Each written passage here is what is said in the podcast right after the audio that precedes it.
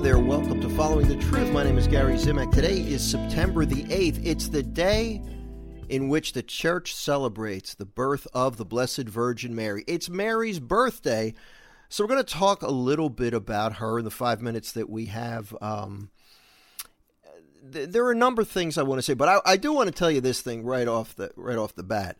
I'm going to spare you today because the gospel, the full gospel from today's daily mass, is the genealogy of Jesus Christ. It, it, you know what one I'm talking about. But fortunately for us, and fortunately for this guy who does a five minute show, there's a shorter version. So we're going to read the short version of the gospel. But I, I just want to point this out because not everybody who listens to this program is Catholic, and I'm really honored by that fact. Um, I have Christians who, non-Catholic Christians, who listen to the program.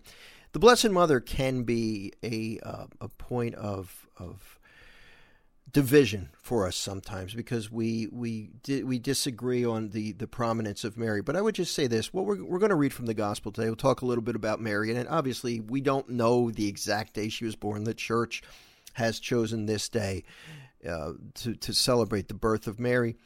But um, if it wasn't for Mary, if it wasn't for the fact that Mary was born, and Mary said yes, we wouldn't have a Savior.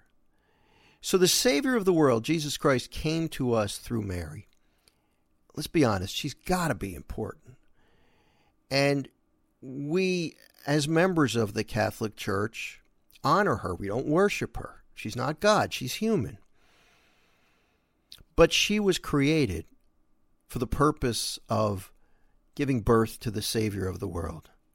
So we as Catholics believe that she was conceived without the stain of original sin because of that, because she had to be holy in order to become the mother of the Savior. Much of what we believe about Mary, it's certainly rooted in Scripture, but it comes to us through the teachings of the Church.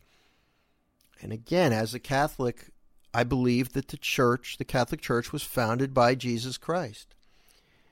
So, where we can find examples, not too many, examples of Mary's life in the Bible. And my second book was Listen to Your Blessed Mother. It focused on Mary's words in Scripture. She only spoke on four occasions in the Bible. And that's what I what's what I did in the book. I looked at her occasions, her everywhere she was mentioned and every, everywhere she spoke in the Bible. Not too much. Not too much was said about her. But the church fills in some of the gaps, if you will. The church, founded by Christ and given the authority to teach the truth. So that's where we come from as Catholics when we talk about Mary.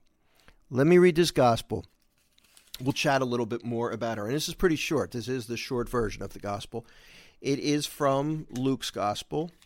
Let me, let me flip, uh, let me just get to the page here.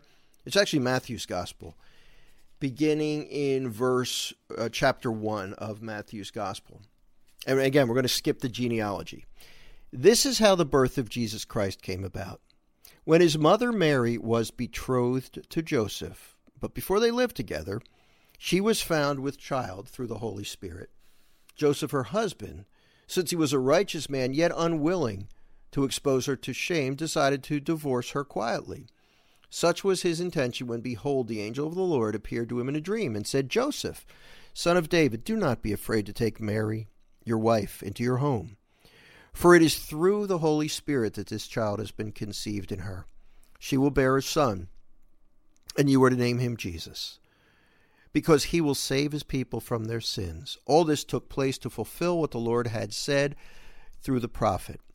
Behold, the virgin shall be with child and bear a son, and they shall name him Emmanuel, which means God is with us. So today, let's, as as Christians, Catholic, non Catholic Christians, let's put our differences aside, if we could, and let's recognize that Jesus came to us through Mary. And I think for that reason alone, it would be a good idea to say happy birthday, Mary, and thank you. Amen? All right, thanks for listening. Have a fantastic day, and I look forward to being back with you tomorrow. Bye bye.